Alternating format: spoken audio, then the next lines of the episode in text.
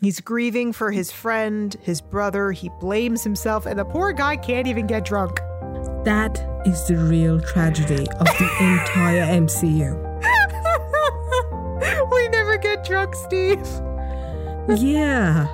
Dude needs to get a good stiff drink and get drunk and get laid. I was just going to say, no, no, he needs to get laid. So I'm glad you added that part on. Yeah, yeah. That is the biggest tragedy here. Yeah, and Peggy just melts. She can't stay mad at him now. Welcome to the Marvelous Madames podcast. We're your hosts, Madam Kris. And I'm Madam Amy. We are burdened with the glorious purpose of talking all things Marvel. Madams, assemble.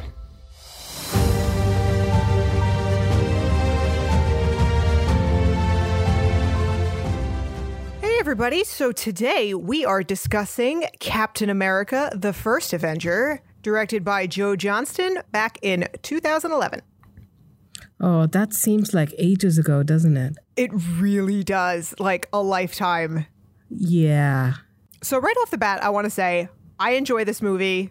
It has its issues, drags a little bit for me in the third act, but overall, I like it. But one thing up top that absolutely must be said I feel that Chris Evans deserved a goddamn Oscar for this movie. Why? Because he is totally believable as a dude who has never received any female attention in his life. and that is quite an achievement. I gotta give it to him there, yes. He does do that vulnerability and cluelessness really well. Yes. But before we really get into the movie, I have a bit of a confession to make. Ooh. I did not like Captain America for a very long time. Oh, that's okay. Me too. It took me a while to come around to Cap. Okay. Uh, how long did it take you to come around? Probably till Civil War to really come around. Yeah. Okay. It took me till Endgame. Really? Yeah. Wow. Okay. So this must have been a different experience going back and watching this this time. Yeah, it was. And this is the first time I'm watching the entire Infinity Saga after Endgame. So I'm looking at it from a fresh perspective. Right. Uh, the previous previous to this, I had watched the entire saga before Endgame, you know, as a recap. And I still didn't like him, and I kind of like pushed myself to watch it because I know it's connected. My first introduction to Cap was in The Avengers. I had not seen Captain America before that. And by now, I'm sure everybody knows I love Tony. And for Cap to just, you know, be so condescending towards Tony didn't go down well with me. And I kind of had a dislike for him ever since. I always found him at too holier than thou, the usual, you know, blonde hair, blue eyed hero that can never do anything wrong. A, a cliche. But now, you know, seeing him go through everything, seeing what he does in Endgame, it kind of slowly changed my perspective. And I'm looking at this movie from a fresh point of view now. Yes, and this, unlike Thor, where when I watch it multiple times, I like it less and less. This movie, I actually enjoy a little more with each passing watch because of Steve's character arc. Okay. Yeah, so we'll get into all that as we go. Yeah, yeah. By comparison, I'd say I've seen Captain America, the Captain America movies, the least of all the other, all the other Infinity Saga movies. Okay. All right, so this movie opens up in a similar way to Thor in that it starts in present day and jumps back. Yeah, This seems to be like a, a bit of a trend in the Marvel movies. Yes, because now that I think about it, Iron Man started the same way. Yeah, Thor did. So the movie opens with uh, the American military finding Cap in the ice. At first, thinking, "Oh, it's probably a weather balloon," that old American cliche. and I believe we just see the shield, correct? Yes, we don't see him. Yeah, which I like. It's kind of kind of like uh, revealing the shark in Jaws, you know? I'll take your word for it. Oh, that's right. You're the worst. Ah. You forgot. Indeed. All right. So we hop back to March of 1942 with Hydra invading a castle because Red Skull is looking for that little blue box that has caused so much trouble in the MCU and is going to continue causing trouble on Disney Plus, the Tesseract. We don't know him as Red Skull yet. We still know him as Johann Schmidt. Schmidt, yes. Yes. Uh, this reminds me of Indiana Jones and the Last Crusade, where the Knight's Tomb is holding the marker. you know, I actually put that in. That the start of the movie has a different vibe. It's got like this whole Indiana Jones esque sort of vibe to it. Wait, I got to put my feet fully down here. I need to check to see if hell has frozen over because we just came up with the same movie reference. Mm-hmm. No, we're good. Okay, good. So yeah, let's uh, discuss Mr. Schmidt here a minute. Here's the thing. I think Hugo Weaving is fantastic in this role, Yes, he is. but sometimes it makes me uncomfortable when an actor is a little too good. Oh, he is brilliant. He is a brilliant actor. I've, Yes. I've always been a fan of his. In whatever I've seen him do, he's always been fantastic. Yes. Uh, the problem is when one is a brilliant actor playing an evil Nazi, uh, I feel like I need to take a shower after watching this. because he's so good that you both like and hate him as a villain. And back to Indiana Jones again, th- there's that whole villainous vibe with him. Uh, as he says about the Tesseract, it's not for the eyes of ordinary men, just like the Ark of the Covenant. And not only is he a very Indiana Jones esque villain, but the score also is. And we should point out that uh, doing the score for this movie is Alan Silvestri, who also did Endgame, Infinity War, The Avengers, the main Avengers theme. Right. He's brilliant. He does a fabulous job. I love Alan Silvestri. And for those who don't know, also did Back to the Future. So, two of my favorite movie scores of all time, right there. Okay. So, we leave Schmidt for the moment and head across the pond over to Brooklyn. Yeah. Where we meet Skinny Steve. So, there, there's a few things we need to talk about with Steve right off the bat. And the one that sticks out for me, and I'm going to, I get it. I totally get it. But we have to discuss the fact that Steve Rogers is from Brooklyn in the 40s and has zero hint of a Brooklyn accent. I wouldn't know. I really can't say. Right. Well, those of us from that region recognize that this is an actor speaking with a neutral American accent when he should have a very pronounced Brooklyn accent for the time. That being said, as a person from that area, as a person who has a similar accent, I completely understand that Marvel said, you know what? Nobody wants to hear that shit for two hours. Well, I don't know about that, but it would certainly be a lot more difficult for international audiences to understand what's he saying. That is true. I didn't think of that. Yeah, and another thing would be considering how I know you and I know your accent, it's difficult to imagine Captain America with his gravitas and seriousness talking like that and being expected to be taken seriously. And by that, I don't mean you're not a serious person. Thank you. Thank you. don't, don't trip her over anything backpedaling on that one. I love But you. you know what? But you know what, people? She's right. Because I got to tell you, this is cleaned up for the show. Amy has pointed this out to me on a number of occasions. It's not a conscious thing. As I've said to her before, it, it's kind of like standing up straight when you're in, in school when the principal walks in the room. So this is toned down.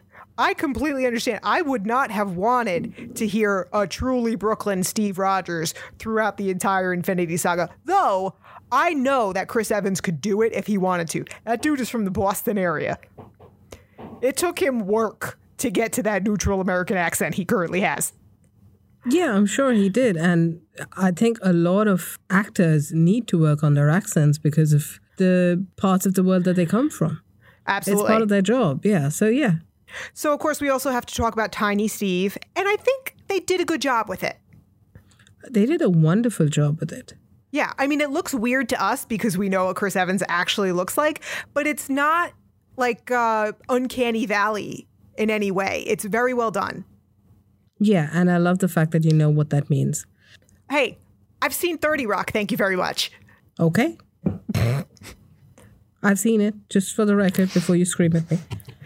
Yeah, and me being really into like CG and stuff like that, I was very curious to know how they managed to do this and make it so realistic. At first, I thought it was just, you know, replacing his face with someone else's body.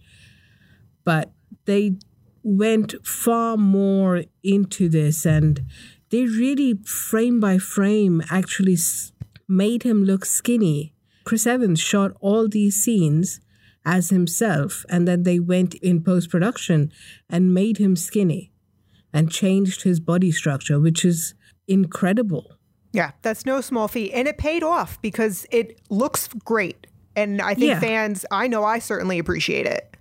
Yeah. And they did have a body double who did come in and do certain scenes, but it was more for reference. There are very few scenes that where the body double is actually what we see. And even so, the body double was still skinny down further. Mm-hmm. So that's how far they went, and it's it's fantastic, absolutely fantastic. And I really love this skinny Steve character, the true Steve Rogers that we see. I mean, it's all the true Steve Rogers, and that's the point of the serum. That's what I really understood going through again the entire Infinity Saga is that this is what we see of him before he ever gets the serum. He is so pure and so genuinely good. And that's what really brought me around to him when it finally sunk into my head. He's not a caricature, he's not a cliche, he's the real deal. Yeah, yeah. And that is something I missed too. Yeah, especially when he's sitting in the theater here watching these old timey war shorts. It's simultaneously emasculating for him, but also fills him with pride. Yeah, he could easily take his his rage over his inability to enlist out on other soldiers because they have what he doesn't. But that never even enters his mind. Yeah, the thing that that really popped into my head when I was watching the movie again was that he had a choice. He had a choice to be angry and bitter and just go into a negative headspace he even speaks about not having ever been close to a woman because of the way he looks, the way because of his health and all of that. Mm-hmm. He instead chose, he could have easily been like one of those incels. Right. He could have been, he could have turned into a villain. Yeah. Instead, he chose this path, the path of standing up for himself, standing up against bullies, even though he knew he can't actually cause them any harm, but he still was willing to stand up for what he believed in and doing the right thing and trying to enlist and do his part to make the world a better place. And he can do it all day. That he can. So, yeah, I think there is a certain amount of self loathing, though, for sure, because he seems to kind of go looking to get the shit beat out of himself at times. Yeah, that's true. That's true, yeah. And that's when we have Bucky to the rescue. Mm-hmm. With his slightly tilted cap. Yes. And Bucky even says, like, dude, I think you might like getting punched. What, what's going on here? and that's when I love this is one of my favorite lines in the movie when Bucky takes a look at his Steve's latest attempt at enlistment at the papers and looks at the address. He goes, Seriously? Jersey? I understand, sir, and take no offense. So now we get to meet Howard Stark for the first time, and we find out where his son learned how to make an entrance. Yes, Tony certainly learned a lot from his father. Yes. Watching his father perform. Whether he realizes it or not. Oh, I'm sure he realizes it. Yeah. So this is where we really see Steve's obsession and determination. And I love what he says here uh, in regard to enlisting. I got no right to do any less than them. True. Yeah. Yeah, he again, he had a choice. He could have easily said, you know, I've got all these problems and fuck it. I I'm just going to stay here, be safe, let them do what they need to do. It's an it, it could have been an excuse for him. Absolutely. And another thing is that he could have made this about proving his worth to everybody else. But it doesn't come off that way. And it's because it's not that way. It's Yeah. such it's this genuine altruism of wanting to do what he feels is right for his country against an evil enemy. Yeah, for him, it's not about America versus the Nazis or anything like that, or about trying to be the hero and killing as many Nazis as he can for bragging rights or anything of that sort. For him, it's all about doing the right thing. Yeah, it's integrity. It's always about integrity with Steve. Yeah. But at the same time, I think his determination does blind him a little bit to the idea of cost. And what I mean by this is if he is able to enlist and he isn't able to carry his weight because of his physical limitations, what could that cost? You know what I'm saying? Yeah, I know what you're saying, but I think in his mind, in his mind, he's probably wanting to do his bit in any way he can. So even if he doesn't have to go out onto the front lines, even if he's just being able to do something at the back, trying to help the people at the front lines, he'd be okay with that. That's true. That's a good point. If he felt, even for a moment, that him being around would end up hurting someone else, he would leave. He would back off. You know, I think you're right.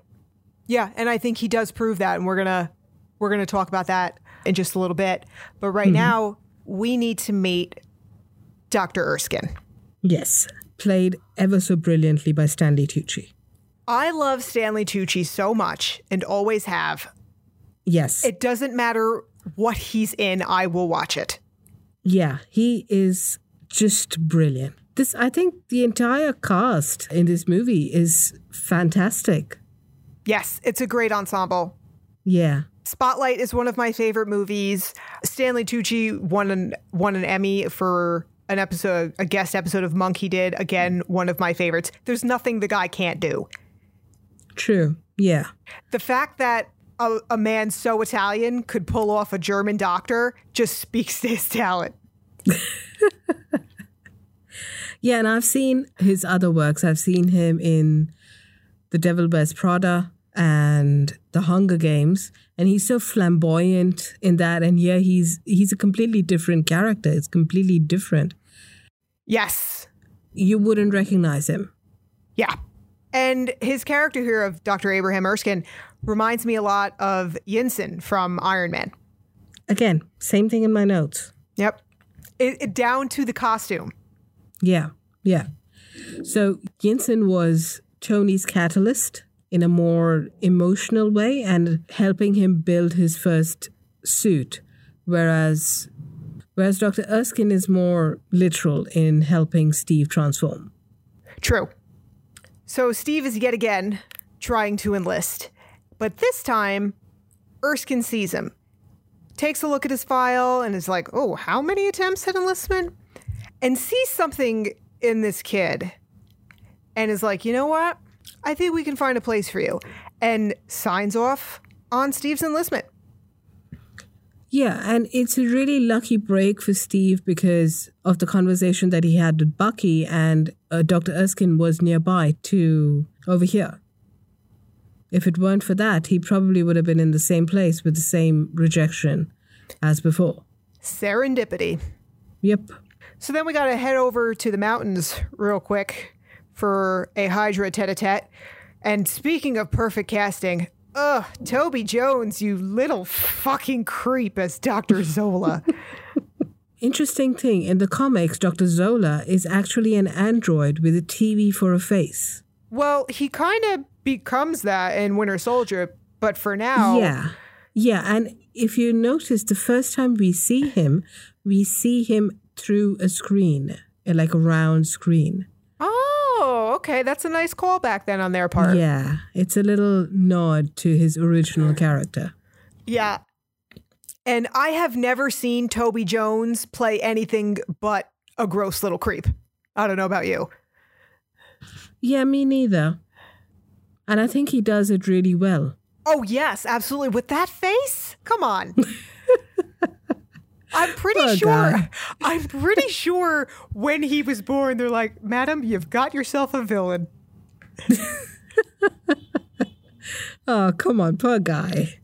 So I have in my note, he does it well. Yeah, he does. He's made a career of it, so he's fine. Yeah, I wonder if it's his face that we assume he does it well or if he actually is that talented. I think it's both.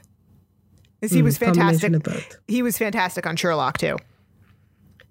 So I have in my notes here the gist of this: Schmidt and Zola figure out how to use the Tesseract to do evil Nazi stuff. That's basically it. Yeah, they basically are able to harness the Tesseract's power to do evil stuff. Yeah, yeah. Yeah. So then we head back over to the states where we meet the love of Amy's life.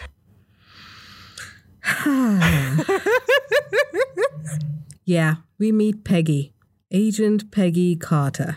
And she is letting all these men know who's boss immediately. Yeah, baby. Just immediate sucker punch. Fucking love it. Yeah, that's my Peggy. Yeah, and she is a shrewd woman. She knows exactly how to earn all of their not only respect, but obedience. yeah, she does. And she has to, considering she's in the in the 40s, surrounded by soldiers. She couldn't have been in a more machismo environment. Absolutely. For her, it's vital to gain that respect and obedience immediately, or they treat her like crap. Yep. I wish I could say times have changed. I mean, they have, but not enough.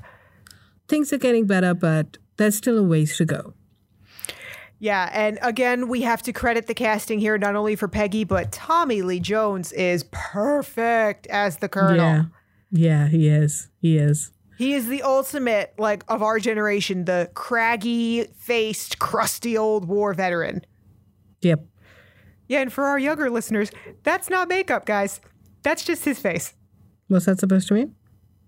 Oh, he has been ravaged by time. Ah, okay. He is basically now a Shar-Pei. so I have some experience with boot camp as my husband's been through basic training with the military. You can't really bring much with you. You pretty much just bring yourself and not much else.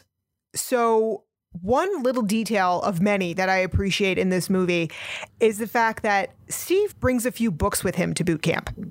It shows one, that they are very important to him, and two, he is a deep guy who has a brain. Yeah, absolutely. I think books were probably one of Steve's most treasured possessions at that time. We know the complete list of ailments that he has. He clearly doesn't seem to go out much. He's more, he's got like one close friend. So books are probably his friends. That's very true. He must have spent countless hours reading books and escaping to another world. Yeah, absolutely. And uh, in that vein of showing Steve's intelligence, we see it in the flagpole scene. Yes, we do. You know, that scene was actually done when they were doing reshoots because they wanted to add in a scene to show that Steve is not just this dumb bloke who wants to get into the military. He has a brain. And Yeah. he knows how to think outside the box. I'm so glad they added it in because I think it's one of the most important scenes of the movie. It is, yeah. And Peggy loves this. She's got a smile on her face as Steve gets into the Jeep because he's allowed to get a ride back now that he got the flag down. Yeah. And I think it's very interesting here, sign of the times, and interesting to look at t- with 2020 eyes, is that Peggy yells back at the men, Come on, ladies. Yeah. That stood out. Yes, absolutely, it did. because she's 100% being misogynistic. Yeah, she is. So it's an interesting writing choice because because it is a reflection of the time period, absolutely. But it also kind of portrays Peggy in a negative light How so? because she's being misogynistic. No, there are no women around to hear it, but that doesn't change the fact that she's. It's tough because she's both reinforcing a negative stereotype about women, but also disproving the stereotype with her very existence. Yeah, it is an interesting thing, and it does stand out in the movie. And well, we've seen Peggy Carter after this in her own show and the other movies that she's been in.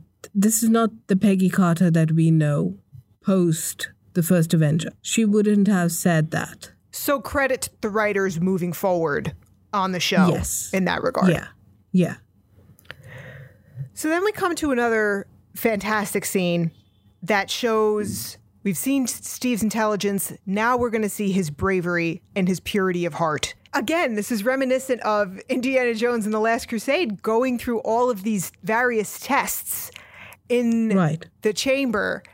And in this case, it's a quote, live grenade. Right. Yeah. And he jumps on it to save everyone else.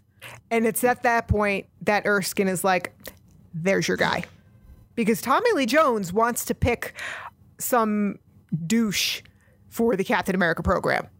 Yeah, pretty much. I loved his line where he says, You stick a needle in his arm, it'll come out from the other side. Yeah, he might have been right about that. yeah. and there's one line in between somewhere where he says, Can someone get him a sandwich? Yeah.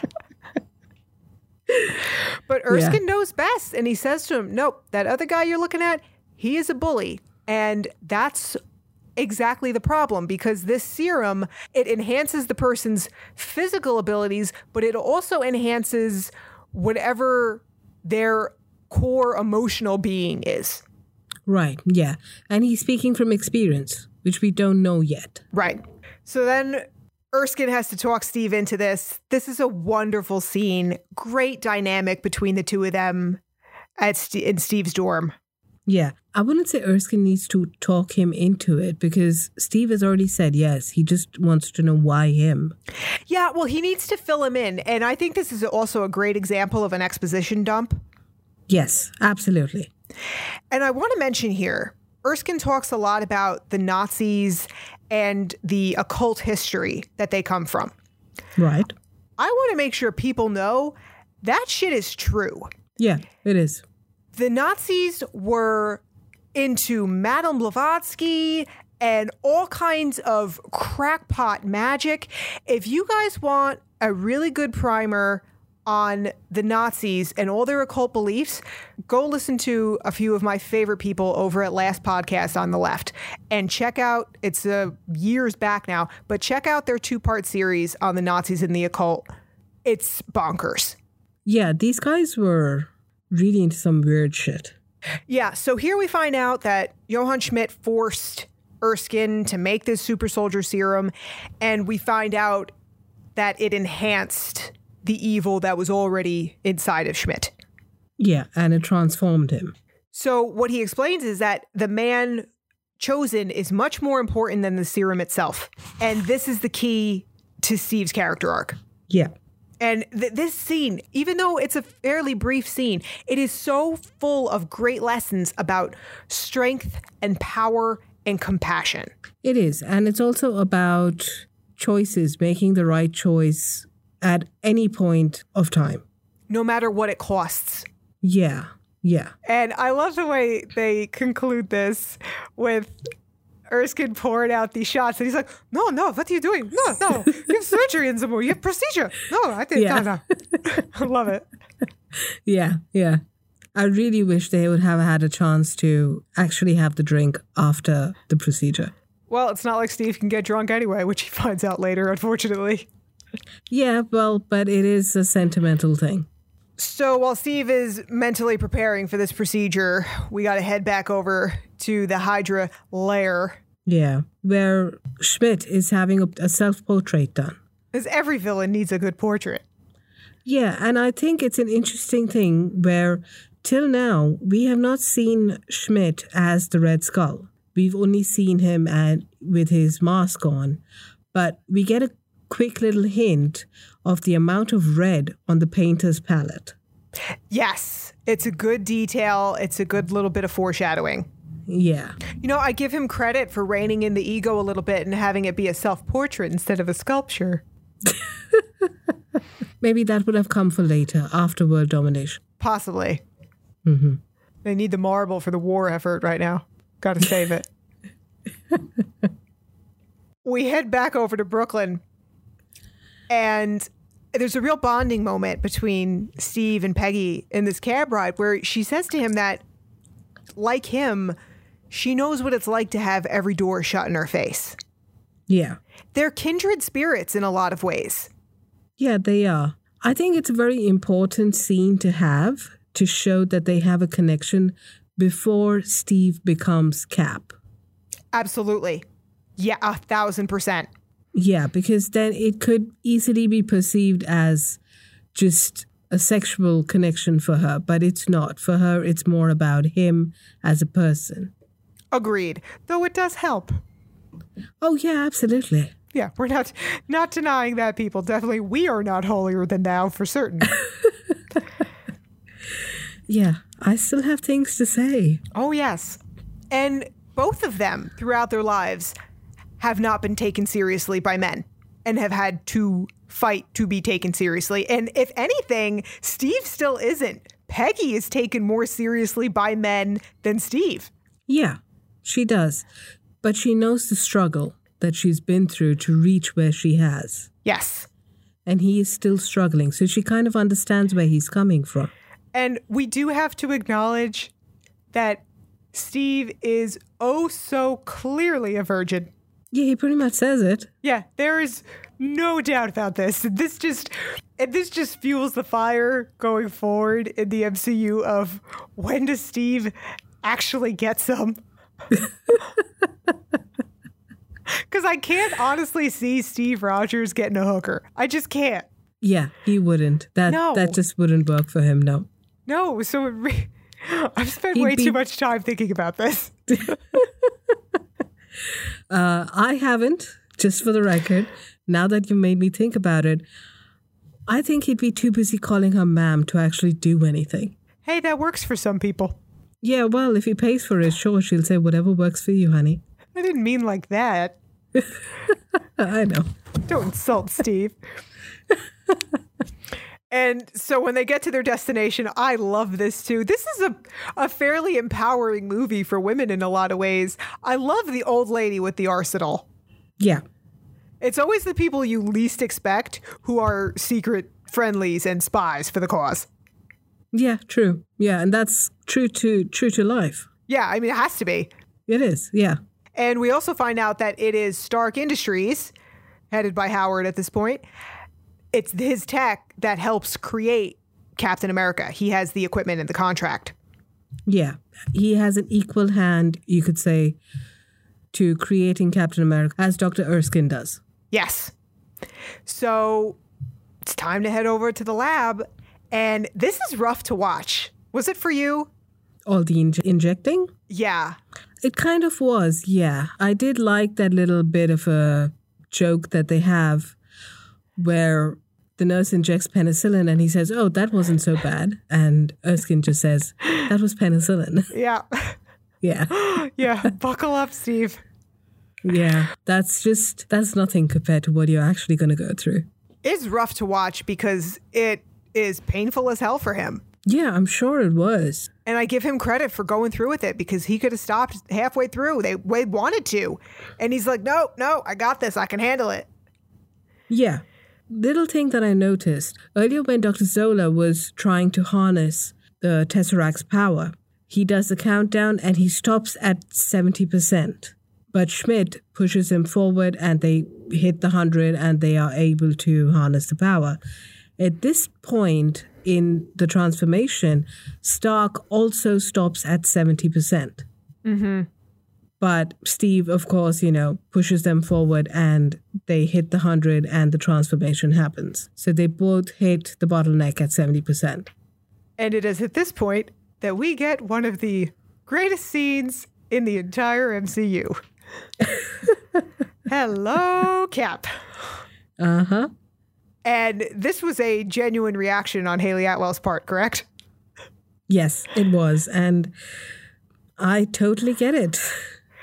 Yeah. Yeah, there are a lot of things I want to do to him, with him, on him when Steve emerges from that chamber. Yeah, all hot and sweaty. And Joe Johnston, thank you, sir, for putting him in that two sizes too small white t-shirt moving forward. And those pants Yeah. that I think I think were they painted on? Yeah, I know you're saying this for very different reasons, but logically it makes sense because when he went in, he was a skinny little dude. So when he came out, those pants were a bit too tight and too mm. short for him. They sure were. Same goes for the t shirt. I'm sorry, Chris Evans. I know you were uncomfortable for a long time, buddy, but thank you. we appreciate it. So, Steve and Peggy are both disoriented for very different reasons.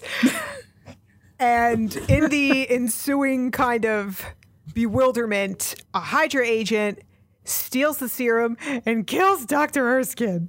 Yeah. Fuck him. And oh god, it kills me the way he touches Steve's chest as he's dying as a reminder, like he told him in his dorm, to stay a good man. Oh, Yeah. Yeah. And I also loved that we don't really see too much of- of their relationship, but clearly we can see from the way, while Erskine is dying, the way he touches uh, Steve's chest, and even before that, before the transformation, when Steve is a bit nervous while he's lying in that little pod, Erskine kind of touches Steve's shoulder there, just as a sort of comforting hand. yeah, such a steady You know? presence. Yeah. So they clearly have a strong bond in a very short time. Yeah. Also, kindred spirits. Yeah, true. And then we get this great foot chase. And credit Chris Evans here. I can only imagine how many times he had to do this. In the DVD commentary, they mentioned that uh, it's something that actually I noticed even before that. Chris Evans' way of running is a bit different. Have you noticed? Well, it's hard to tell because some of it is obviously CG too, and they have to speed him up. Yeah, not not that. Even like a simple jog. He's got a very bouncy, almost like a dancer's run. Okay. Okay, it's very distinctive. And because of the way he moves, they weren't able to use too many stunt doubles because of the unique way in which he runs. Interesting. Yeah, so Chris Evans had to do a lot of his own running. yeah. Yeah, I mean, it's clearly him. Yeah. And even a lot of the stunts, he's done them himself because of the way he moves and his his abilities, his athletic abilities. Yeah. Oh, he's clearly a great athlete. Yeah, he is. Now, there's a couple things I have to say about this foot chase. Number one, his feet should look like raw ground beef by the end of this. Yeah, yeah. I, I was cringing so hard when he was running around barefoot. It's a bit of a pet peeve for me. I can't do barefoot. No. Me either. Me either. But that's also because I have four animals in my house who just gross everything up all the time. Number two, nobody cares about collateral damage in this chase. Everybody's just fucking shooting everywhere. Well, yeah, Hydra doesn't care about it. Steve doesn't shoot anyone. Peggy does. Peggy does. Yeah. yes. Uh, number three, he can fight all day. I can watch him run in these clothes all day. and lastly, and I think this is well done. I'm so glad that Johnston included this, and Evans does it really well. We clearly see that Steve does not know how to operate his new body yet. yes. He's flailing and slipping and like looking at himself like, how do I move these muscles? Yeah, and the fact that he falls into a window is very telling. That Yeah. he's not being able to even control himself while he's running. It's a nice way to really pack the action in right away And it's a nice way to show us, the audience, how Steve is discovering his own abilities.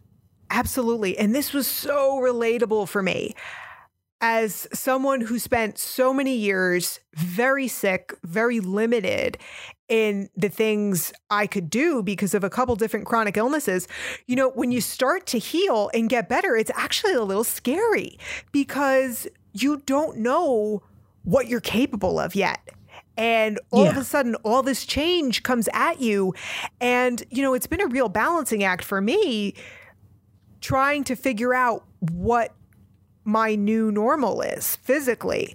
And so I totally relate to Steve in, in trying to coordinate himself because I've I've gone through the same thing. It's like, oh, did I swim a little too much today? Oh, should I do this yoga or that yoga today? What are my joints doing today and whatnot? So I really appreciated that. Yeah, it can be simultaneously scary and it can make you feel like you're on top of the world. Yeah. Yeah, which is terrifying in its own right. Yep. But in this case, Steve doesn't have time to process any of it. He just has to get the bad guy. Now, here's something interesting Peggy has everything completely under control. Mm-hmm. But Steve thinks that she needs saving and kind of screws things up a little bit because she had a clear shot. Yeah. And she was deliberate. She was standing there. She had her ground. She would have done what she ne- what needed to be done. Now, here's my question: Would Steve have reacted the same way, knocked knocked them out of the way if that had been Tommy Lee Jones firing in the street instead of Peggy? Yes. You think he would have? Yes. I don't know. Okay. I don't know. I was thinking that that was a little bit of ingrained misogyny. I wouldn't call it misogyny for Steve. I would just call it chivalry.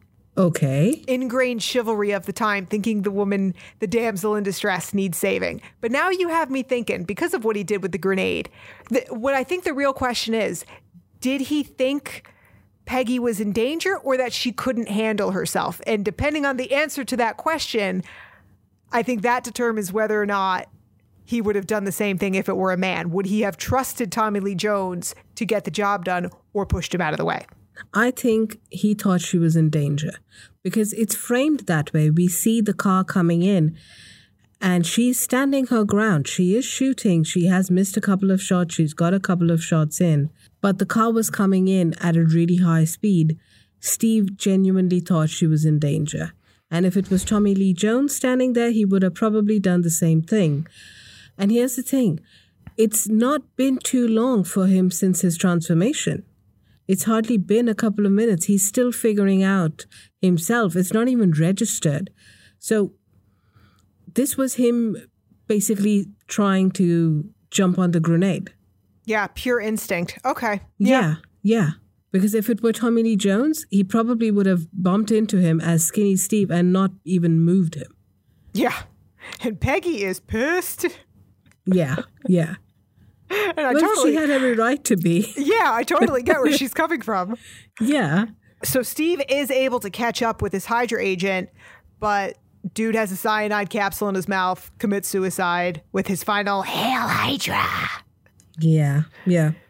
I also like the fact that during the chase, when this Hydra agent takes the kid and throws him in the water, Steve actually stops to try to go and help the kid. Yeah. But the kid says, you know, no, I can swim.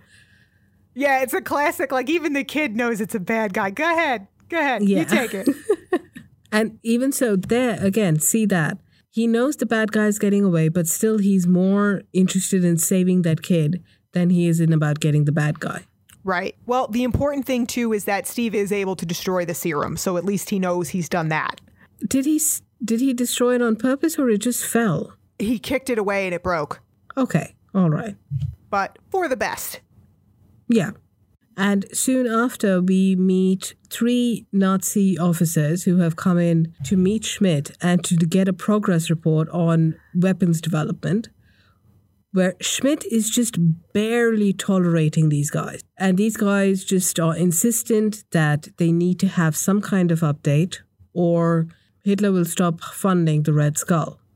That's the first time we actually hear the term the Red Skull. And that's when Schmidt just basically loses it. He takes them to the lab shows them the weapon by vaporizing them. Yeah, I was okay with that. Yeah, me too. Me too. Yeah. One less, one less Nazi in the world. Three less Nazis, even better. Yeah. Yeah. But one key detail that one of the Nazi officers notices is that while Schmidt is creating weapons to destroy the Allies, he also plans to use the same weapons on Berlin itself. That is when we know that Schmidt is, is not just another Nazi, but he himself is intent on world domination. Yes. And what I love about this scene is that even the Nazis think Schmidt is crazy. Do Yeah. you know how, how crazy you have to be for the Nazis to judge you? and I also have to ask is Dr. Zola worse than the rest of the Nazis? Because he is clearly uneasy about this, but goes along anyway. I feel like Zola actually has a conscience, just chooses to ignore it. At this point, you would think so. But considering what else he's done moving forward in the Infinity Saga, I don't know. Well, he certainly evolves. But if he had a conscience when he does get arrested in the future, in later on in the movie, and he is then you know told to join Shield, uh, sorry, join the SSR and all of that, he wouldn't have tried to reform Hydra. That's true. I think he was a true believer. He was just squeamish. okay, I can go with that. Yeah, I mean, he's again, he's got that face. Yeah, yeah. And in this movie, at that point, say in 2012, when we see it for the first time, I would have said, yeah, all right, fair. He he wasn't a true believer, and he was just kind of there because he was afraid or whatever, you know, because he was there for the science. But knowing what has happened mo- later on, no, he was just too squeamish about what his weapons could actually do. Good point. So then we head over to a secret U.S. military installation where it is very clear that Tommy Lee Jones, the colonel, does not have an ounce of respect for Steve yet. Yeah, obviously. I get both sides of it. I think the foundation for potential respect is there because he has seen some of the stuff that Steve did in boot camp. But as this old craggy faced war veteran who's seen some shit, no doubt, he's like, uh uh I don't care what they injected you with, buddy. You got to earn it. Yeah, and that's perfectly acceptable. Yes, It's uh, understandable. Yeah, and I think it's fine with Steve too. Yeah. In Steve's mind, he feels like he got lucky with these abilities. Now he needs to prove that he deserves them. He earn he needs to earn it. That is true, but uh, Steve won't be able to do that just yet because he's got to go be a puppet for a while. Yeah. He's basically a dancing bear. I'd say a dancing monkey. Yeah, yeah. And, you know, at first, it is humiliating, but he's kind of okay with it and does it because they're telling him this is important to the war effort. You're making a difference by doing this. So he's going along with it. Yeah, he is.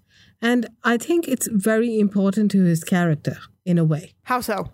Well, he has spent, we clearly see the montage where he spent a lot of time on stage, and we see the progression that he goes from having the line stuck inside the shield to doing this entire performance on his own. He gains that confidence, that stature, and his ability to inspire from this period in his life. He becomes a better performer. He becomes more inspiring as time goes. So later on in the movies, when he needs to, when we see him giving these inspiring speeches to the rest of the Avengers or anyone else around him, Or making Paul Rudd swoon. yeah, it starts from here. This was his training ground. You know, I hadn't thought about it that way, but you're absolutely right. You really are. I didn't think of it till now, till I, you know, once I've seen all the entire Infinity Saga. Right. This is critical to who he becomes, the icon that is Captain America. Right. That gravitas to lead. Yes. So, yeah, he gets this valuable experience, but unfortunately, once he gets to Italy and does this whole performance in front of real soldiers, they practically throw tomatoes at him. Yeah, they do. And this is where I think he realizes it it's kind of like a gut punch for him, where he realizes that all this time what he was doing, yes, he was helping with the with the bonds and things like that, but that wasn't what he wanted to do. It reminded him of what he really wanted to do, what he who he wanted to be. Yeah. And he feels like he he feels like an absolute disgrace in front of the people he respects most and wants to help most. Yeah. So after this humiliation, Steve is pretty down in the dumps, and it's Peggy who comes along and is like, "All right, enough with this pity party. Get off your ass." Yeah, pretty much. She is the catalyst here for Steve going on the offensive and really doing what he was born to do. Yeah, and he gets a key piece of information that the 107th was attacked and he and we know that Bucky was in the 107th. Yeah, so he asked Tommy Lee Jones, "Hey, check on this name for me," and sure enough, Bucky is presumed dead. Yeah. Steve is not about to take presumed for an answer when it comes to his best friend in the world.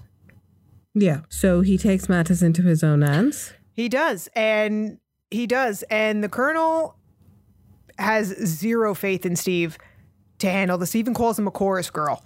Yeah.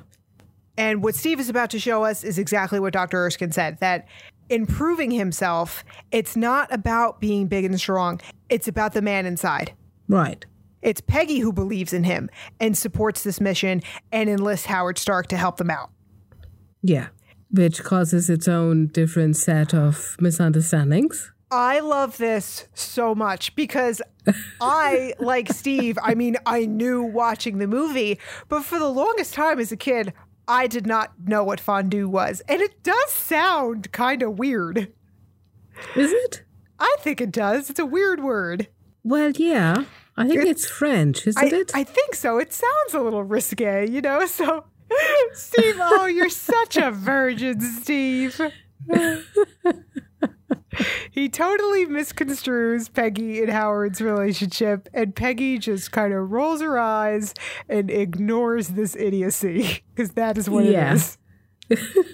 but it's just so cute and refreshing because as I said when we started this episode, it's so believable on Chris Evans's part to see this guy who is so gorgeous have absolutely no idea how to deal with a woman.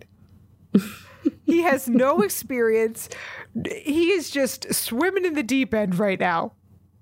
yeah, pretty much. And we see right at the beginning of the movie that even though he is on a double date, technically his his date couldn't give two shits about him. Yeah. And if, in his defense, he doesn't really seem to care much about her either. Yeah. It's mutual. Yeah.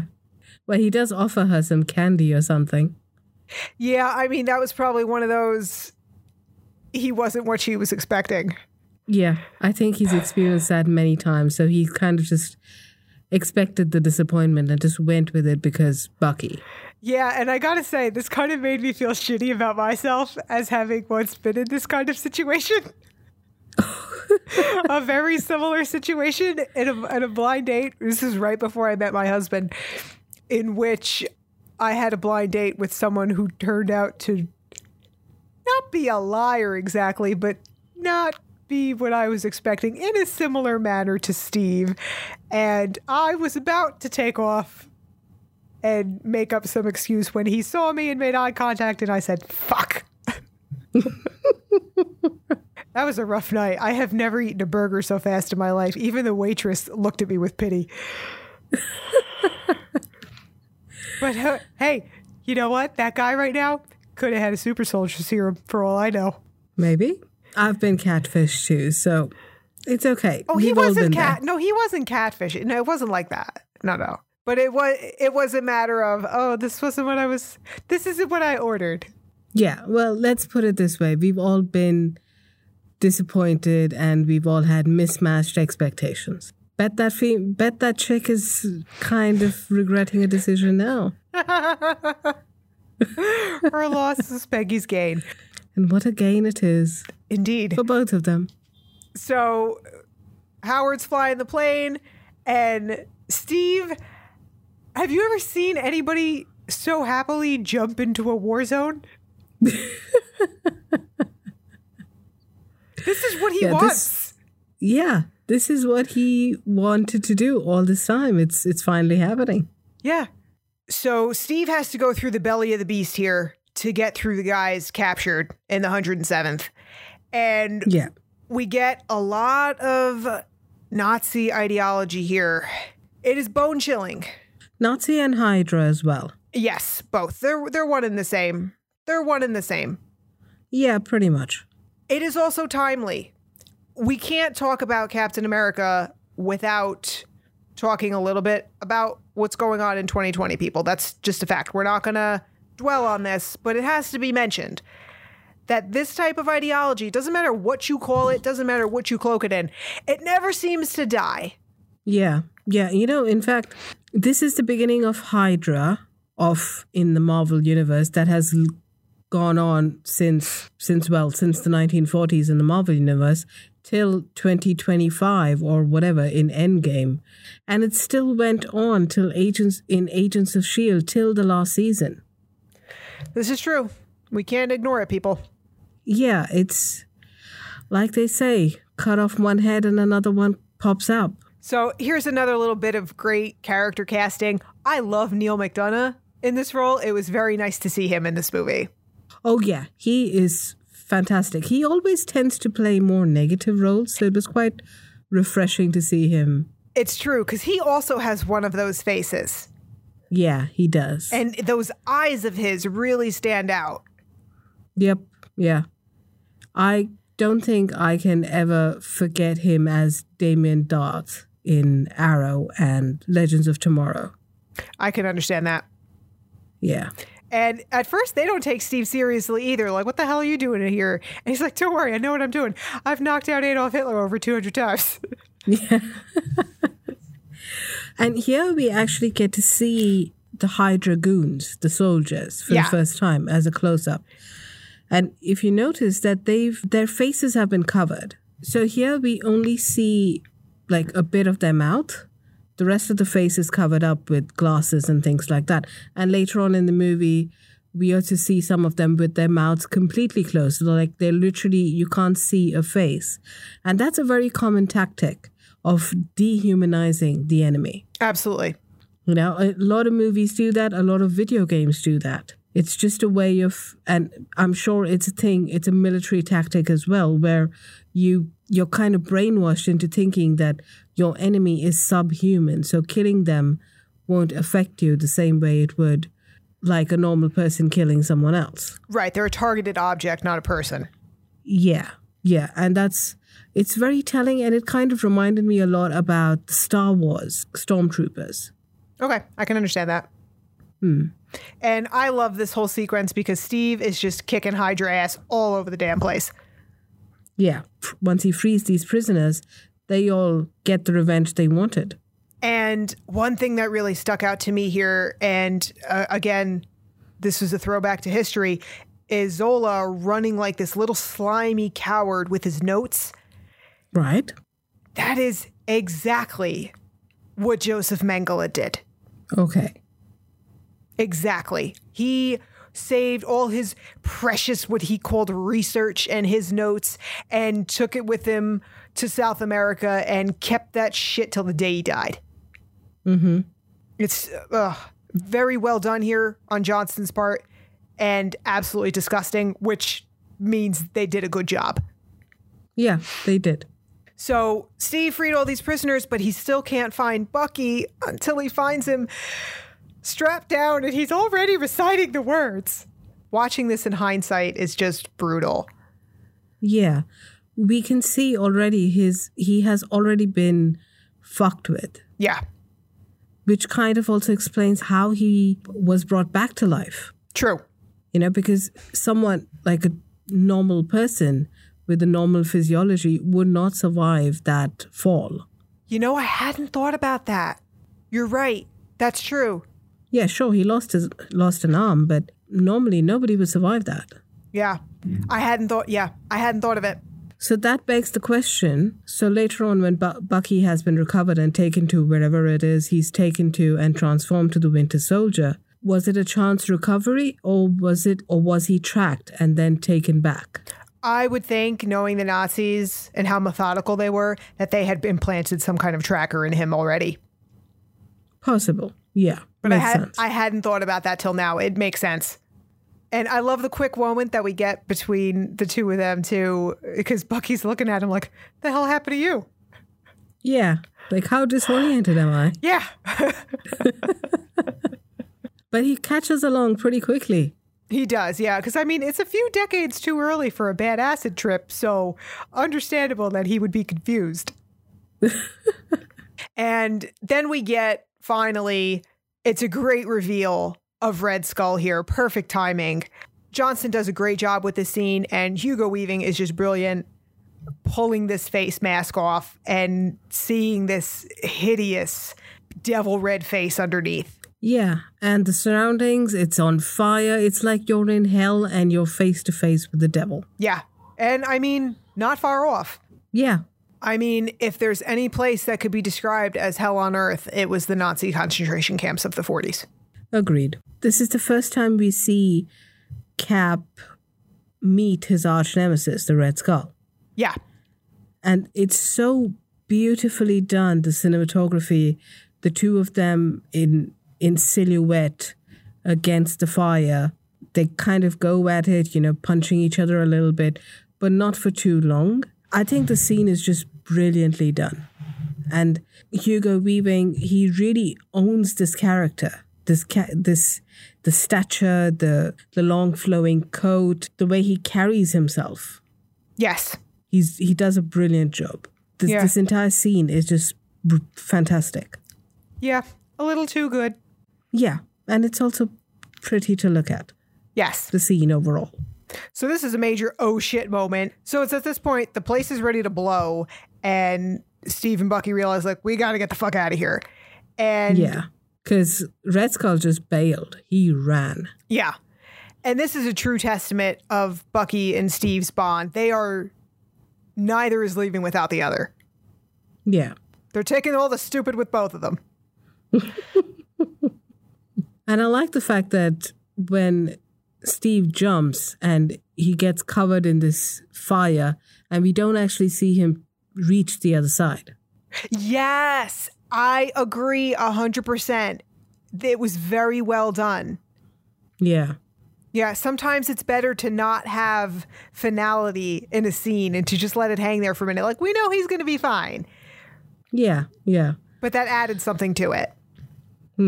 and we see Red Skull and and Dr. Zola make their escape. Red Skull takes his little helicopter capsule hybrid thingy, while Dr. Zola takes the car.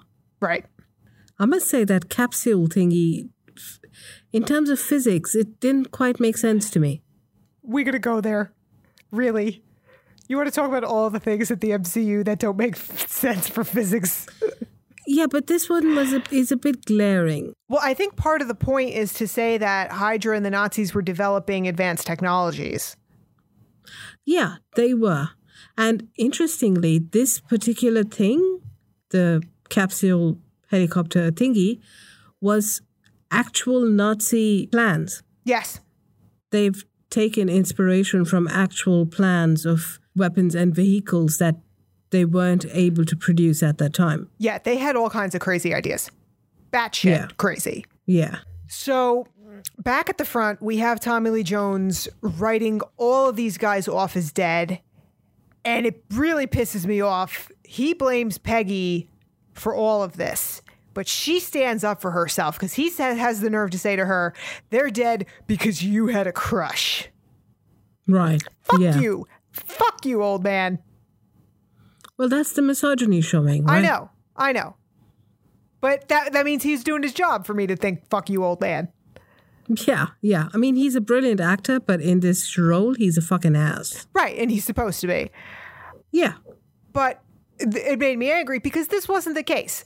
This wasn't Peggy believing in him because she had a crush. This was Peggy believing a soldier could carry out a mission. And damn it, she was fucking right. Yeah, and she was proven right just a few minutes later. Exactly. He would Yeah. never, Tommy Lee Jones would never talk to a man this way. He just makes this Yeah. assumption because she's a woman. It can't possibly be the result of a genuine tactical decision. No, no, no. Yeah, exactly. And this scene kind of reminded me of, of a scene in the pilot of Agent Carter, where she is one of her male counterparts, basically dismisses her and her place in this agency because she was the crush of Captain America. That's the only reason why she was given the position she was. Right. Ridiculous. And she obviously then goes goes ahead and proves herself, her worth. But this scene reminded me of that. it is frustrating, though, how many times Peggy Carter will have to prove her worth over time. You know? Yeah. Yeah. And we're still doing that today in 2020, where women have to prove their worth 10 times over compared to a man. Absolutely.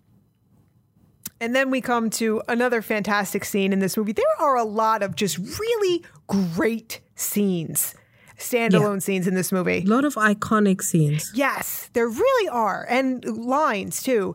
When Steve and the guys get back, oh my God, the triumph. You know, that scene is a perfect mirror to a scene earlier on in the movie. We see, do you, do you remember the montage where he is playing the role of Captain America in a movie? He's pretending to be on the front lines and he has actors and stuff like that. Yeah. Yeah, so in that ridiculous costume of his, he's standing, he's walking tall in front of a group of soldiers who are coming back victorious after a fight. And in this scene, he's doing that in reality. Right. It's a good point. So it's like a perfect mirror for him. His this these two scenes are a culmination of his growth. That's true. And you know what else I love about this scene is that for two minutes, two minutes, I got to remember what it felt like to ever be proud to be an American. Just for two minutes. What a nice nostalgic feeling that I haven't had since I was, oh, I don't know, 14? Okay. So that felt pretty good. And then I, you know, came back to reality very, very quickly and remembered everything. And what I really love about Steve in this scene is that he could so easily rub this in Tommy Lee Jones's face, but he doesn't. Yeah. In fact, he says that I will surrender for disciplinary action. Yeah. And the colonel's just like, yeah, I don't think that's going to be necessary. pardon, pardon me. I have to go eat a large amount of crow. Yeah. Yeah, he could have easily chewed him out just to s- soothe his own ego, but he didn't. And also, I want to see if you had the same reaction to this. Okay. The look on Peggy's face when she stands in front of Steve. Yeah, it's a good thing there were too many people around. Yes, because otherwise she'd have jumped him right on that ground. Oh, yeah. Yeah, yeah, yeah. And, you know, we haven't talked about it yet. This is a good point to discuss it. Hayley Atwell and Chris, Ev- and Chris Evans have incredible chemistry. They do. Yes. If 20 years from now it comes out in some publication, I don't know, and it's truth in some kind of interview that the two of them had an affair while making this movie, I would believe it 100%. Yeah, I mean, I wouldn't be surprised either. Like throughout this movie, every time they're on screen together, I keep waiting for something to catch on fire. Either one of their pants would, for sure. Yeah. yeah. Yeah, but their chemistry is it's intense. even more so than say Tony and Pepper. That that wasn't as sexual as this is. Yeah, Tony and Pepper is more mature love and respect. Yes, and there is plenty of that too with Steve and Peggy, but it's definitely more physical. Yeah, the physical aspect is there too, yes. And not that Gwyneth Paltrow and Robert Downey Jr. are unattractive people. They're not, absolutely not. Mm-hmm. But Steve and Peggy are kind of at another level. I can see that, yes. Yeah, I know, you know, beauty is in the eye of the beholder and to each his own and all that. And there's probably going to be people that disagree with us. But these two just absolutely sizzle. Yeah, they do. I just want to say that I'm a bisexual woman, but I have a preference for women over men. So, for the Marvel Universe to have so many good looking men and women that I just go gaga over is a testament to their magnetism, their choice in casting. And not only individual casting, but pairings. Yes, true. Because it's very unlike me to be gaga over guys as much as it is for me to be gaga over girls. This is true. I can attest to that. So Steve and Peggy have their moment, and then we get Bucky joining in the scene, giving credit to his buddy. Such true love between them. Yeah. So just because Steve got the 107th back, that doesn't mean he's finished. He wants to put together a team to take out Hydra. And Tommy Lee Jones shows his trust and respect in him by letting him choose his own team. Yeah, he does. That's how we then get the Howling Commandos. Indeed. And that group, of course, includes Bucky because he would follow Steve literally anywhere. Right. It's a nice flip of things, you know, because previously Bucky seemed a little more, we'll say, the leader of that relationship. Yeah. And now they they're more equal. Yeah. Now things have changed. And we see that it takes a bit of getting used to with Bucky and Steve and that change in the dynamic of the relationship. Absolutely. It's like when Peggy and Steve are at the bar and Bucky's there, he's physically standing there, but it's like he's invisible. Yeah. Steve he says that. Yeah. And it's funny. He says it with a smile on his face. I think he's happy for his buddy. Like, finally, he's getting some over here. Yeah. Yeah. But I think part of Bucky's also thinking, like, dude, that is the wrong woman for your first try. You are in deep water, buddy. You need a life raft. You have no idea what you're doing. and he's abs- Well- he'd he'd be absolutely right. as as we will see very shortly. Yeah, well, Steve does like to dive in head first, right? It, that he does. So we head over to Howard's lab where he really learns the power of the Tesseract firsthand. Yeah. That's that's funny. That's a that's a funny scene, yeah. Yes, yes. Put that in the notes. and that's, I love that because that's totally something you could see Tony doing too. yeah, and it's such a scientist thing to do. Yes. So this is where Steve has a very unfortunate screw up with a woman I have heard so much about over the previous months from a certain someone, a certain co-host who shall remain nameless. Yeah, I wonder who. Yeah. So I believe Natalie Dormer is her name, yes? Yes, and any of my other fellow recovering Game of Thrones addicts will also recognize her. Natalie Dormer is. She is one of a kind. You know, this scene, when I saw it for the first time, and any time ever, ever watched this scene, it. I have an existential crisis. I do not know if I should be jealous of Chris Evans kissing Natalie Dormer or Natalie Dormer kissing Chris Evans. I I just you one can't choose. Oh my god. Well, I feel I feel so bad for Steve in this scene. No, I feel bad for myself. it's like Sophie's choice. Oh, poor you. Too many options on the table. Yeah, Let me hold on. Wait, wait. Let me go get my little violin. Hang on. Well, you be sarcastic, but my fellow bi and pansexuals know the pain. Well, I just feel so bad for Steve because he is so out of his depth here. He is. He does not, he has no idea how to handle this. And also, this woman is a predator if I've ever seen one. Oh, and what a predator she is.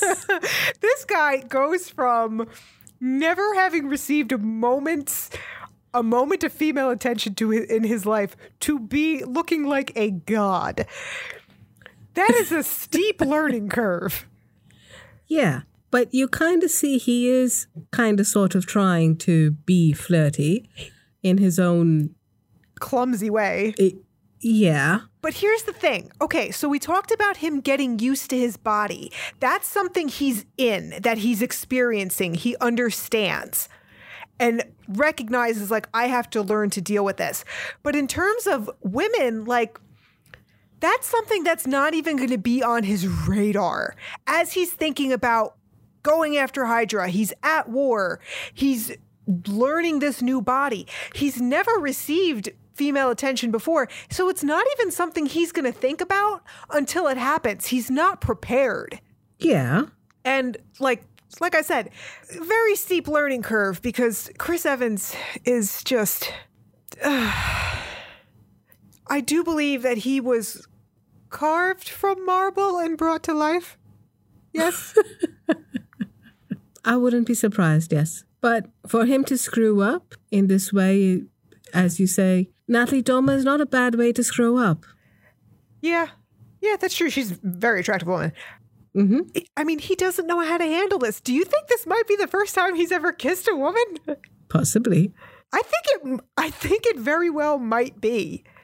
At, Yeah. At, at least the first time he's kissed a woman without being slapped afterwards. But here's the thing: why would he be slapped? He would. He is not the type to push himself on some, on a woman. No, but he is the type to totally misunderstand a situation and attempt to go in for a kiss when he thinks it's appropriate and it's mm-hmm. the wrong think so. moment. I don't think so because if you see, she was the aggressor. She was the one who. Oh, she is absolutely. He is a sheep in the lion's den here. Yeah, yeah, and I wouldn't mind being that sheep. You don't say. Uh-huh. I wouldn't have guessed.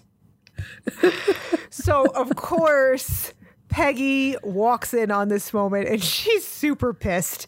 She thinks he's like all the rest because, too, it's not on her radar either, really, that he's never gotten this kind of attention before. She's too hurt. Yeah. She's too hurt Yeah. to even think about it.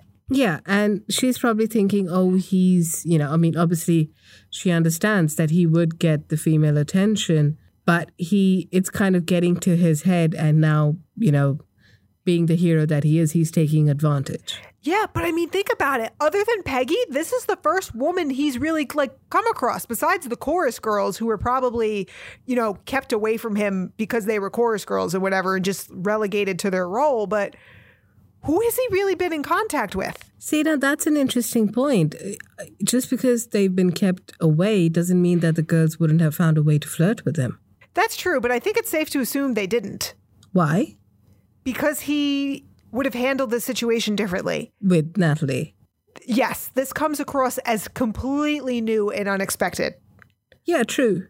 I mean, she is super, she's super aggressive, whereas Peggy is not. Peggy has been subtle. Peggy has been classy and elegant. This is like what she does, what Natalie Dormer here does for 1942 is the 2020 equivalent of walking up to a guy and just grabbing his dick. you know? Yeah, yeah. It's a lot. Mm-hmm. It is. So, in, in trying to diffuse this situation with Peggy, Steve just proceeds to throw oil on this fire. By saying, Yeah. "Well, what a, what about you and Howard? Don't you fondue?" Dude is an idiot. oh, Steve, I love you, but you are an ass. yeah, yeah, he is. That's what Howard eventually has to be like. "It- it's cheese, dude. It's, it's just it's bread cheese. Yeah. Which I mean, if you want to combine the two things, that's fine. As long as the cheese isn't too hot. Otherwise, that could get painful. But you know, I'd be fine with that. That is fondue, combining cheese and bread. Uh, I meant cheese and bread with other endeavors. Ah, Yeah. I see. Okay. The jo- the Joey Tribbiani way. Uh-huh. Uh Yeah. Well, um, I was still too busy thinking about Natalie Dormer to think about anything else. Come back to me. Mm. Come back. See, now that's no fun. so Howard also gives little foreshadowing for himself and for Tony about how he focuses on his work so much that, you know, he doesn't have time for relationships. And that, you know, is something we're going to see for Tony moving forward throughout the MCU. Yeah, and at this point, it's safe to assume that Howard is single, Yes, or at least not married. definitely. May- maybe not single. No, I think single for sure. He definitely seems like a guy who'd be out there playing the field just like his son did. Hmm. Yeah. Yeah. And then another fantastic scene. Peggy shooting Steve's shield is the greatest thing ever. Yeah. Yeah. Oh, the aggression there. Yes, I love her so much. And the looks on their faces, they are simultaneously aroused and terrified. Yeah. It makes me wonder whose face she saw while she was shooting the shield. Oh, Steve's 100%. Okay. Definitely. but yeah, she did the job. Yep, it works. Yep. Yeah. Yeah. So we're back at the front and we're watching a montage here of Steve on film going after Hydra. Now, I have to ask you how you felt about this. Okay. We see that in Steve's pocket watch, he has that picture of Peggy in there already, and everybody else sees it. This is on film. Right. half of me half of me absolutely melts because this is the most romantic sweetest thing in the world. And half of me wants to strangle steve because dude you're being filmed. She is a woman trying to be taken seriously in a man's world. What are you doing? Well, in his defense, the minute he realizes that the cameraman is zooming in on it, he shuts the compass. he does but what's done is done Yeah, what's done is done. He probably should have put his foot down and told that guy not to put that scene in. he did have bigger fish to fry. I understand that. But I also wish Peggy had kind of reacted differently. How? She was in a theater on the, the other side of the world, presumably. I know, but she smiles. She likes it. And part of me wants her to get a little upset like, dude, you're undermining my street cred. I think if you notice, the smile is to herself in a dark theater. Like when Tommy Lee Jones sees this and he looks at her, she has a straight face. When he looks away, she smiles. I don't know. I'm torn because I mean, if I if I'm her, I'm like, yes. And at the same time, they had still not cleared up the whole Natalie Dormer kissing thing. Yeah, that's true. So that was kind of like an inadvertent way of Steve saying, You're my girl. Yeah, and if you notice, it was a newspaper clipping that he cut out and took her picture. Yeah, true. It wasn't an actual picture that he'd taken, so she didn't know about it. Oh, God, I'm just so glad they got their happy ending. I couldn't take it. Yeah, well, at least Sousa got Daisy. So, needless to say, really, uh, Red Skull is not pleased with these recent developments. That's putting it mildly. Yeah. So, Steve and his team head up into the mountains. They're going after Zola on a train. Yeah. And I find this entire the the montage and the team their costumes very interesting. How so? For one, they're all wearing different costumes. Mm-hmm. It's not a homogenized, you know, single unit team. We know that they are all very different personalities. True. That, and they're like a ragtag team that have been that have been brought together by Cap.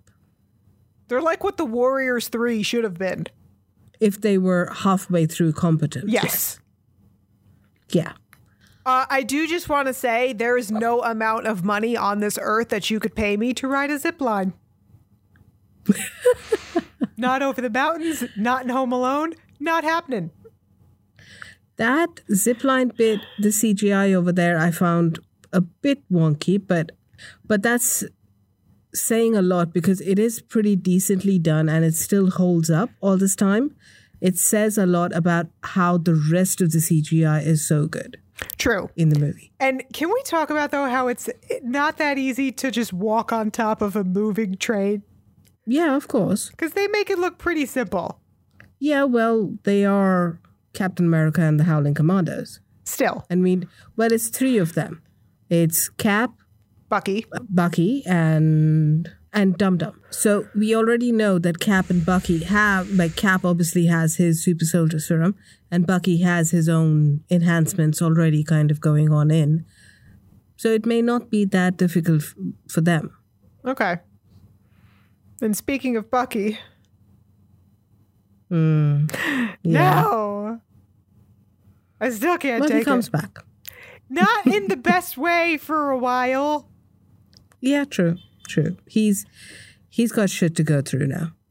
And you know, now that I think about it, the relationship between Steve and Bucky is like a mirror opposite to Thor and Loki, isn't it? In what way? The bond. They're the brothers. Steve and Bucky are the real brothers. Right. And they have that true brotherly bond. They do anything for each other. And Bucky seemingly dies and comes back. Mm-hmm. I didn't realize that until just now. Okay. Well, Thor would certainly do anything for Loki. Yes, but not vice versa, which is True. kind of what happens with Bucky coming back evil at first. It's just, it's an interesting comparison. Okay.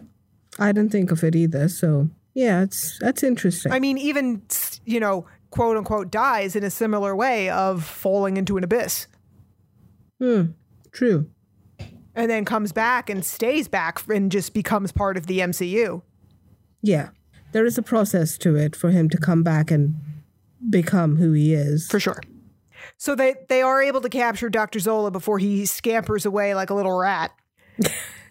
and this scene makes me hungry every time. I know, right? The food looks good. Yes, and I want some. And this is saying something considering I've never had steak in my life. You know what? I'm okay with that. I'm not a steak person. I'm not going to give you a hard time for that. Okay. Yeah, for me, it's more of the whole combination of everything. I do thoroughly enjoy broccoli, and I can't remember the last time I ate a white potato. So, yeah, yeah, give me some of that food. But Yeah, yeah, I do love me some broccoli too. I would skip the milk though. Yes, me too. But Zola's like, uh, no, thanks, I'll pass because as far as the meat goes, it disagrees with me. I think he was too scared that he was going to get uh, poisoned or something. No, I honestly don't think so. Because if they were going to kill him, they'd have done it already. I think that was him just being a persnickety little prick. No, I think he was afraid because while he was in the interrogation room before Tommy Lee Jones shows up, we see the hospital bed, the stretcher there, and he finds a couple of drops of blood on the floor. Hmm. So I was wondering whether it was intentionally put in there to freak him out or it just was Maybe. what it was. Could be. So I think this was Dr. Zola being a little scared that he's getting this perfect plate of food. It's too good to be true. And knowing that, you know, Hydra wouldn't treat a prisoner like this. True. Yeah, I have to say though, it did look under seasoned, but I would still eat it. Hence, they did give the salt and pepper. True. True. Yeah, I could watch Tommy Lee Jones eat for a while. Zola gives up nothing here, which is no surprise. And then we see that So here you see that he really is a true believer because if he wasn't, he would have taken this opportunity to give everything to the Americans and get a cushy life. that's true. And from here we see that indeed Hydra drones are gearing up to take over the world. Yeah. And Hugo Weaving, again, absolutely brilliant. And in addition to not only obviously the sort of German accent that he does, he's also mimicked a lot of Hitler's speech patterns. Yeah, and I think that's what makes it ickier for me too. That cadence, Yeah. the cadence of it. Yeah, exactly. So when he gave his speech before this huge crowd of soldiers, it you can see he's obviously done his research. Yeah. Yeah, poor guy. The things one does for art. Yeah, the whole time he's anytime he's on screen in this movie, I think about have you ever seen Atonement? No. I can't watch that movie. I think I made it through 20 minutes. Benedict Cumberbatch, I love you. You are a brilliant actor, but you are just a little too good at playing a pedophile, sir. Couldn't do it. so then we head back over to Steve, who's at the bar, and I absolutely give him permission for his little pity party here. Yeah, completely. He's grieving for his friend, his brother. He blames himself, and the poor guy can't even get drunk. That is the real tragedy of the entire MCU. we never get drunk, Steve. Yeah. Dude needs to get a good stiff drink and get drunk and get laid. I was just going to say, no, no, he needs to get laid. So I'm glad you added that part on. Yeah, yeah. That is the biggest tragedy here. Yeah. And Peggy just melts. She can't stay mad at him now. Yeah. And you know, this scene actually, uh, they shot this scene during production, and later on during reshoots, they actually redid this scene where Steve is not quite so weepy and crying and teary eyed. They did it the more, you know, intense and angry sort of way. But I'm so glad they decided not to use that cut and use this more vulnerable, teary eyed Steve. Absolutely.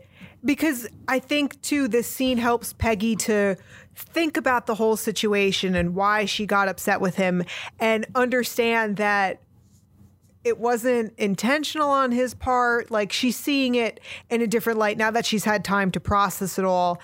She's remembering exactly who he is. Yeah, and of course, she's already seen that picture in his compass now. Right. So they get through that little misunderstanding without actually really addressing it, which is fine. Yeah, I think it works better that way. It's an understanding Yeah. between the two of them. Yeah. And again, it's Peggy here who's like, all right, buddy, you had your sulky time. It's time to get up and do this thing. Mm-hmm. So Steve is nothing short of a one man wrecking crew heading into the Hydra compound. Yeah. We see the Red Skull here.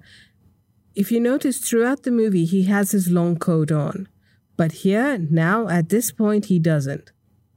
Because now, with all the shit that Cap has put him through, with destroying all his bases, this guy is no longer just standing around giving orders. He's actually getting down and dirty and getting the shit done. Yes.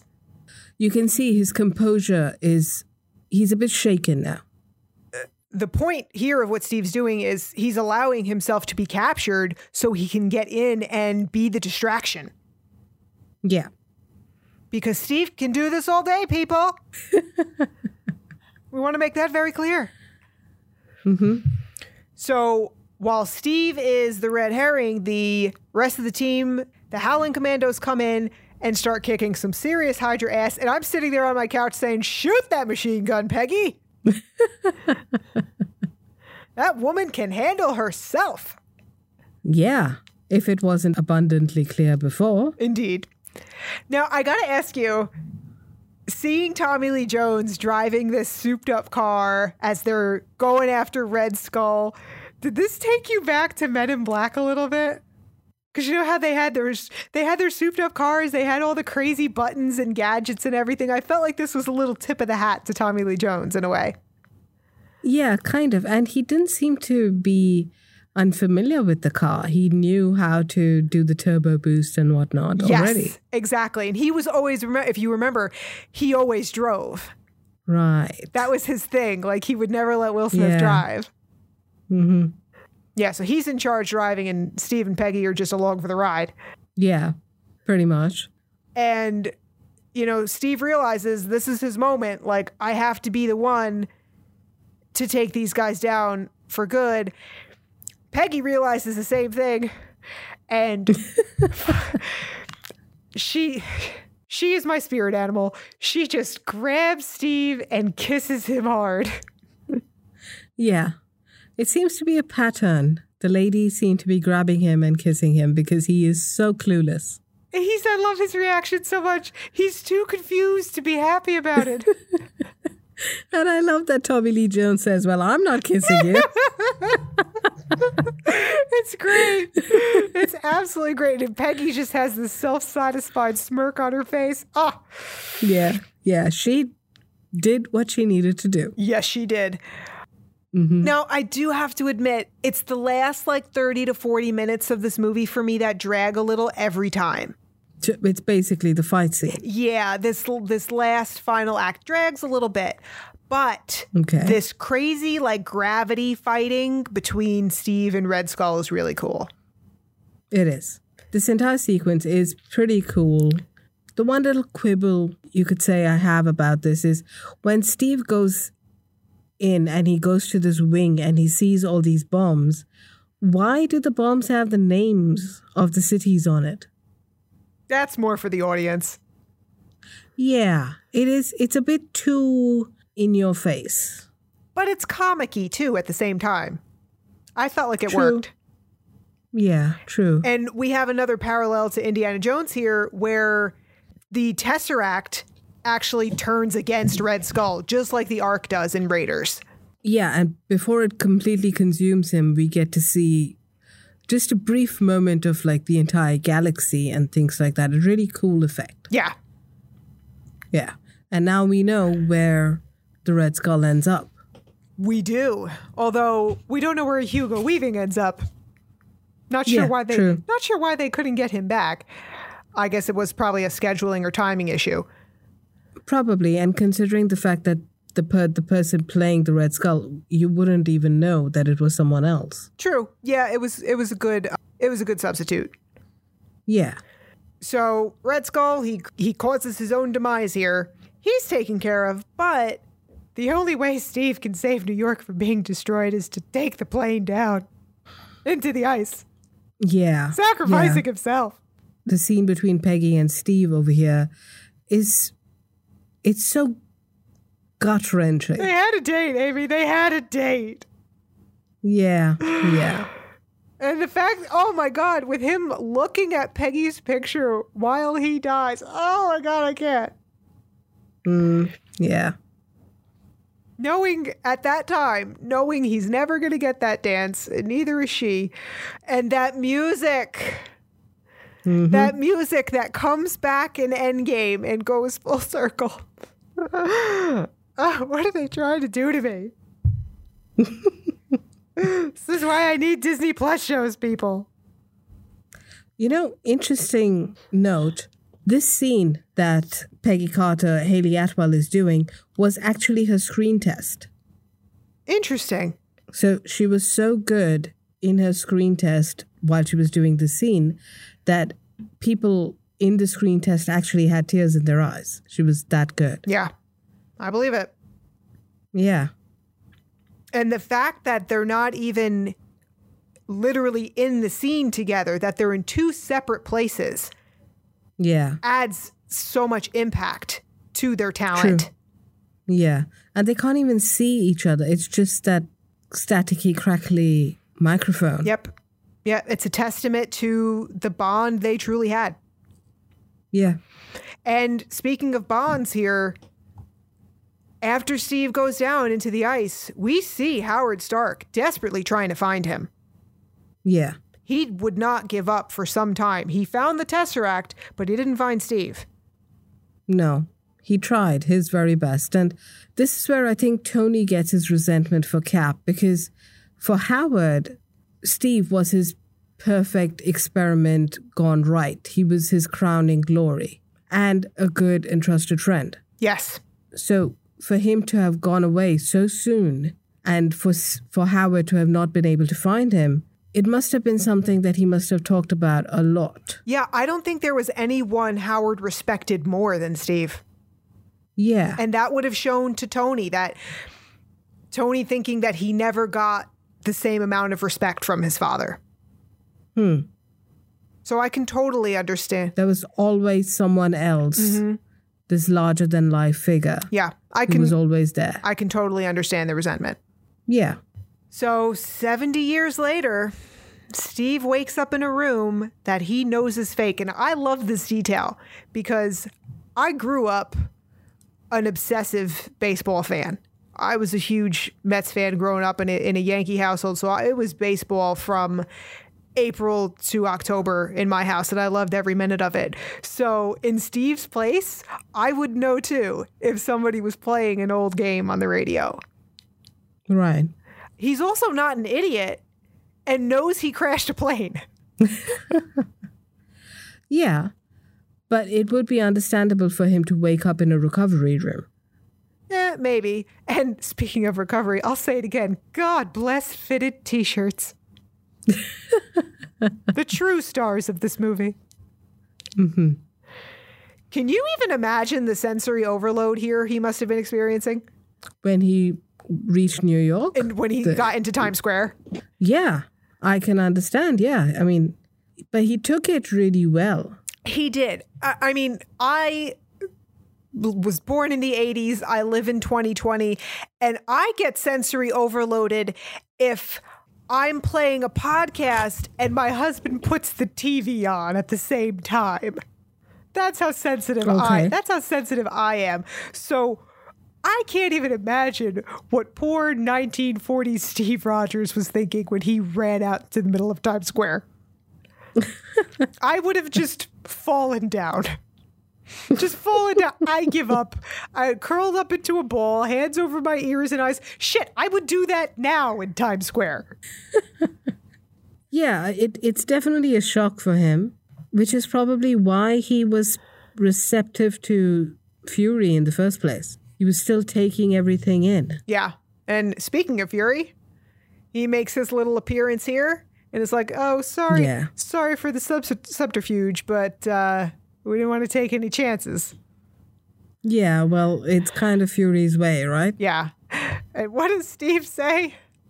I I had, a date. Oh. Breaks me. Mm-hmm. You'll have And with such sincerity and heartache in his voice. It is, and it's just oh, it's so it's so rough watching that. But then five seconds later, I just think, oh wait, that's right. He got his life. It's okay. yeah, well, we didn't know that way back when then. I know, but watching it now, I can take comfort in knowing that they had their life together. yeah. So, as we said earlier, Steve isn't the only one who basically comes back from the dead here. Moving on through Yeah. the moving on through the MCU, as all fans know, of course, Bucky is going to reappear as the Winter Soldier, eventually as Bucky Barnes again once he gets deprogrammed. Poor guy. Mm-hmm. As we move forward through the Infinity Saga here in our episodes, we're going to talk a lot about the bond between Steve and Bucky. I think it might just be the strongest bond in the MCU. Yeah, they do. And from what we see, they've gone through a lot, both apart and together. Yes, they're the only family the other has. Yeah. And they would be, they would stick with each other through thick and thin. And we will see that moving forward. And we haven't mentioned it to this point, but my absolute favorite line from this movie is the two of them saying to each other at various points, I'm with you till the end of the line. Yeah. And they've said it to each other multiple times. They have. And And it's not like a cheesy sort of cheesy sort of line that that they say these actors when they do it, they really mean it. they do. They do. It's their I love you. That's a nice way of putting it. Yes. And I, this line resonates with me so much. I tear up every time they say it. And they do say it's rare that they say it, so it has more impact. Right. So much so that I actually have this line tattooed on my calf. Okay. yeah. Just just personally it resonates so much. And there's a lot there are a lot of lines like this in the movie. My point being here, this movie has a lot of teachable moments. It has a lot of lessons that I think people could really use right now. Like? A big one is to stand up to bullies. And another is to not be so quick to judge people based on how they look, but to take a closer look into their character. And I think another one could be about the choices that we make. How even simple choices that we make in our lives can have a major impact. Yes, small choices leading to big progress. Yeah. You know, living living with integrity. I think there's I think most people would agree that there's a major lack of integrity going on in our world and if we all kind of look at Steve as a role model and think what is it that I personally can do to make this world a better place. Yes. He made a choice to do his part just from an individual standpoint. If more people made the choice to fulfill their potential, to live with integrity, the way Steve Rogers did, God, we could fix this world, people, one at a time. So, with that said, everybody, please tell us what do you think are some other really important lessons that we can take away from Steve and Bucky and Peggy? Well, my biggest takeaway is that if I can, I will always kiss Natalie Dormer. Uh, asterisk, assuming the opportunity presents itself and she gives her consent. Well, that is true, yes. I feel like that needs to be clarified with you this week, Missy. yes, yes, of course. Email us at themarvelousmadames at gmail.com or let us know on Twitter or Instagram at marvelmadams. Thanks to all you madams for joining us today. I'm Madam Kris. And I'm Madam Amy. Assemble with us next week as we wrap up phase one of the MCU. Yeah, we're covering a little small independent film that came out in 2012. Maybe you've heard of it, called The Avengers. And visit us at themarvelousmadames.com, where Infinity Stones are a girl's best friend.